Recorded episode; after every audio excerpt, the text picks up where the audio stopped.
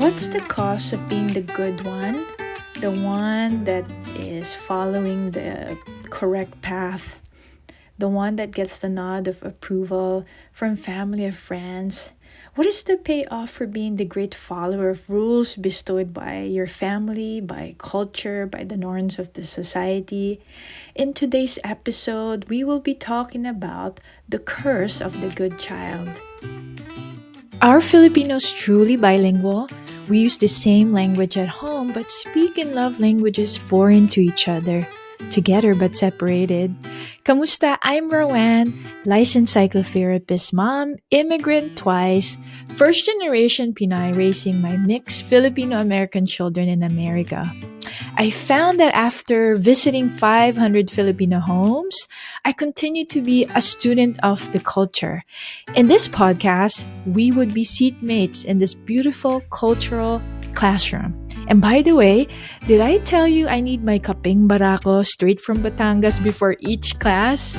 If you're interested in learning the deep intricacies of the Filipino culture, especially as it merged with American culture, talks about trauma-informed care and deepening your Filipino relationships across generations, which includes my fave topic, Pinoy Love Languages, you're in the right place. Hi everyone! Welcome to another podcast episode. Thanks for being here, wherever you are, whatever you're doing. Now, let's go straight to the point. You know, there is research that exposure to parenting practices of your own set of parents, how they parented you, can lead to your own style of parenting. There's research on intergenerational transmission, meaning, you know, what practices, models that you saw can possibly pass down. Now, that is not a guarantee, of course, but when we are parenting on autopilot, where we're just parenting by reflex, by following what was, what we observe from our parents, I call the autopilot parenting, you are likely to parent like your own parent, and that's from research. Now, Uh, talking about psychologically controlling parents, these are parents who may use shame, guilt induction, personal attack, and love withdrawals. Now, no parent is perfect. I'm a parent myself, and perhaps I've shamed my kids at some point. Let's say they were about to uh, run in the middle of the street and you scream at them. Of course, that can cause some shame in the body, but I think that's functional shame. So I'm talking about more pervasive, having the experience many times, and there is no plausible reason for you as a child to think of like, wow, I couldn't understand, or I could understand why my mom had to scream because I ran across the street. How does this manifest, right? For an adult child, if you were talking to your parent, the parent is giving advice.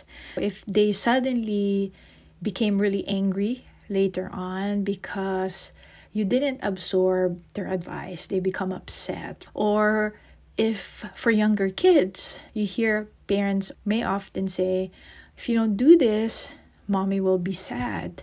Now, it's very different if a child perhaps did something and the parent said, oh, you know, when you did that, that made mommy sad. I think the order is very different because the other one, there is no expectation or much expectation for the child. Rather, the child had did a mistake and the parent is simply expressing. It's the output.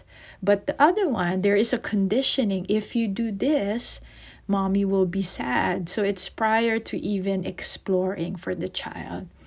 This can also manifest with silent treatment. You might be familiar, right? Like you don't even know what happened and then dad doesn't want to talk to you. Or when he talks to you, it's very short uh, responses. Psychologically controlling parents were likely parented by one, or they despised the way they were treated as a child and they vowed never to be that same parent again. Now, the problem arises is when you become sold to another type of parenting under the spell of fear. This can often happen if you had like very strict parents and you're thinking in your head, I will never be that type of parent. So the swing, like the swing of the pendulum, becomes in the extreme. So now the parent becomes permissive, right? So in many ways, to run your parenting with the gas of fear can be a driving force to rigid and a controlling parenting style. So because you're you're avoiding uh, a particular parenting style, there's fear there. And when you do that, you once again are you're recreating that same cycle. It looks different because you're permissive, but it's coming from this same root, if you will. Anything that comes from uh, fear, even though it appears to be the extreme. Extreme love, the person could not do any wrong, or hating, actually comes from the same archetype. There is idealizing. Let's say talk about the father, the model, the archetype, how you see a father should be. If your father could not do anything wrong, or you hate your father, for instance, of course, I'm using extremes here, you're in a place where you're idealizing the model of a father. It is when we're able to relate, meaning we make that person human, that we could reconcile both their goodness and their not so good parts. But of course, I digress. Let me return back. So talking about parenting from fear, the expectation of parenting is vouched on your child becoming buried with unrealistic and rigid standards. And again, at times the opposite is true. The standard is to have no standard, as I mentioned, being a permissive parenting parent or a parent with poor boundaries, which is, again, it's almost like the same gas of fear with different colored vehicle. Now, what happens to the good child, you know? And so let me define that. The good child is the one who gets a lot of praises. Be like that child, the model child. Now, the creation of a false sense of self becomes the very trap that keeps the good child striving for that good old feeling, good old feeling, right, of approval. So if you told someone, if, uh, let's say, Lisa... Oh, anyone a Lisa here that's listening? If you told Lisa, for example, oh, you're so good, you're the best, right? Of course, Lisa is human and is a child. You know, that feeling is very pleasant. I mean, you could just read your mom's eye, the way it twinkles. And you remember that in your body, and so you want to keep doing that. So in the beginning, the child is conditioned to perform, to be placed on a pedestal higher than the rest, right? That's the model child. If you have siblings, be like your ate. And she becomes the epitome of the projection of her parents, enamored by their attention. And she, or at least she gets the least punishment in the household. Now, you can imagine how this child becomes particularly sensitive to her parents' change in facial feature, like a slight look of disappointment, a grimace. What does that mean? She's always trying to figure that out. You know, she has been made to please rather than to learn, also to please herself. One of the curse of the good child is the loss of connection with her own emotional states, her own emotional temperature. So because she becomes more attuned to her parents' emotional states more than her own, the good child may become easily dysregulated. So that might be a clinical term for you, but dysregulated, like you're just not calm with external sources of stress. As being good becomes her false sense of self. It's like the way you know yourself is just being, you know, maintaining this goodness even in adulthood can be really draining. In many ways, it makes sense for a good child to keep reaching high for, you know, imagine she's been noticed only from that vantage point. So if you imagine someone on top of the ladder, right? Any height lower will be tragic and would be a threat to his or her goodness. In the meantime, everyone else gets a stiff neck, you know? Like if you are the sibling and ate gets all the praises, it's like you get a stiff neck, right? Because she's always on the pedestal, you know, which is an illusionary pedestal. uh, especially those who need to be less so that he or she could be more. Usually that's experienced by the, the sibling of the quote and unquote good child or the favorite in the family. So we'll talk more about jealousy, which is one avenue that occurs, or sibling rivalry when there is this good child in the family. Uh, so we'll talk more about that in a different episode. So, but depending on the birth order of the good child, how this manifests in later in life, the good child could be the advisor, the caretaker, the savior of the family. She could also be the one seen as the calm one. So the curse of the good child is that her parents have piled layers of clothing on her, and these clothing have kept her superficially beautiful and warm with attention. For any attention is good enough for a child, you know? So many take on their self-criticism as part of their personhood, and therefore they prefer to keep it to maintain the illusion of goodness. They may not be happy, but at least they're good in their own minds. And this is the very curse of the good child. You are truthfully neither good or bad. So let's take a quick break, and when we return, uh, we'll talk more about how to begin to feel uh, good enough. So stick around, diyan ka lang.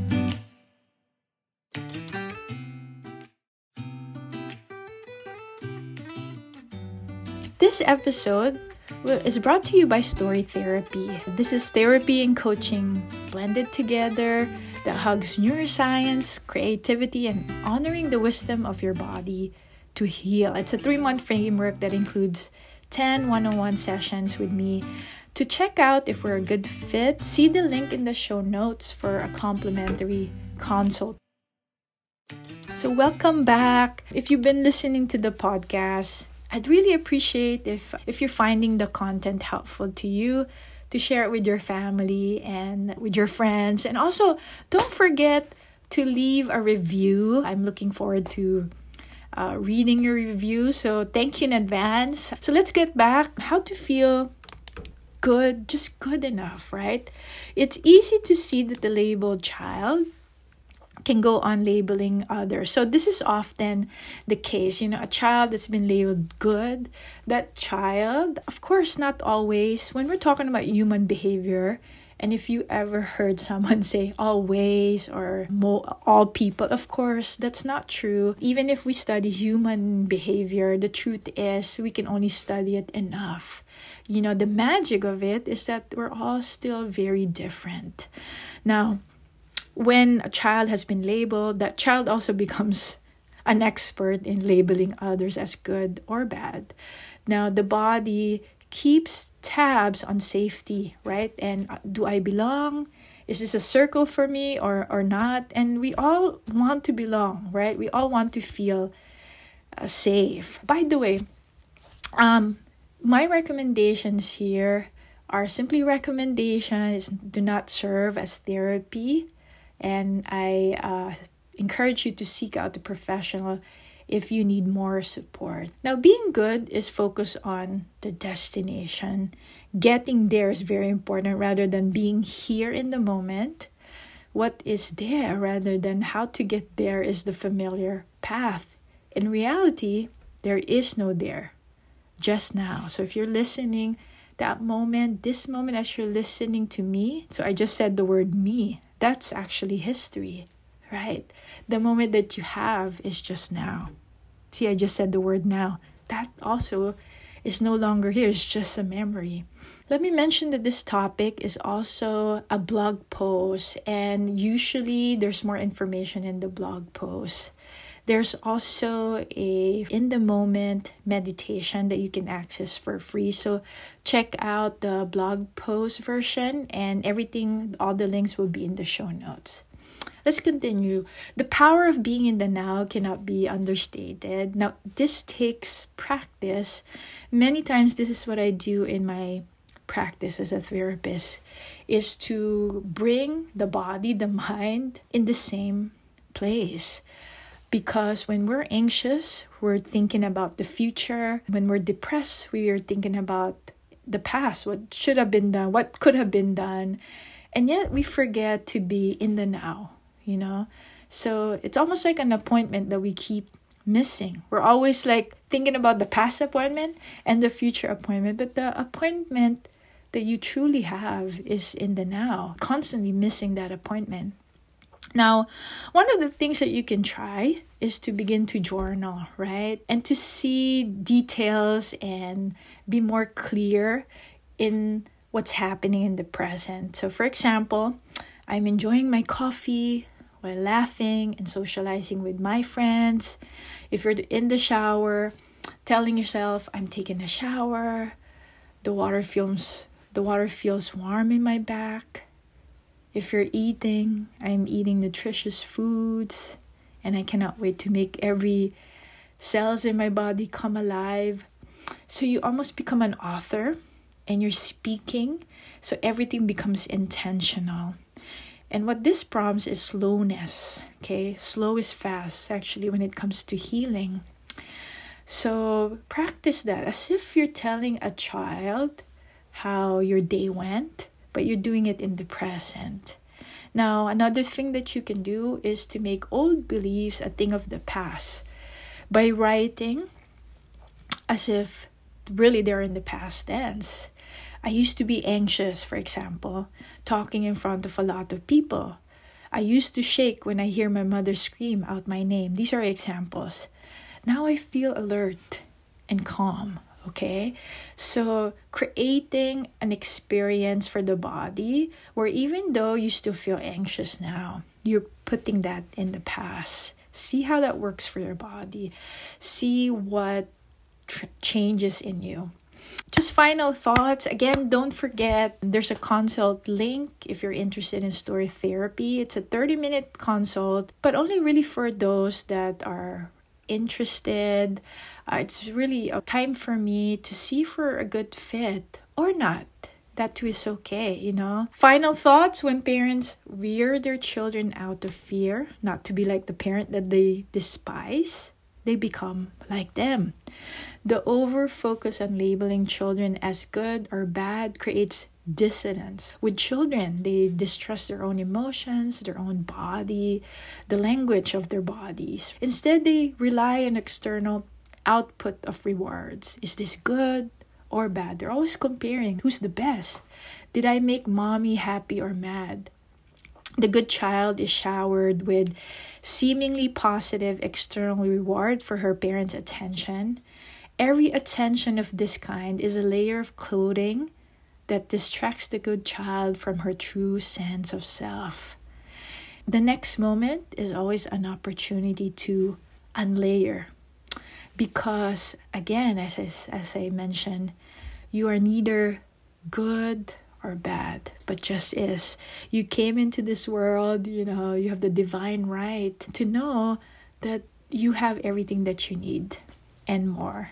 So, I am going to end there. Thank you so much for listening to my voice. If you have any suggestions, topics, go ahead and email this Pinay therapist at info at kalamansijuice dot com. Saying goodbye for now at sa ulitin. Bye!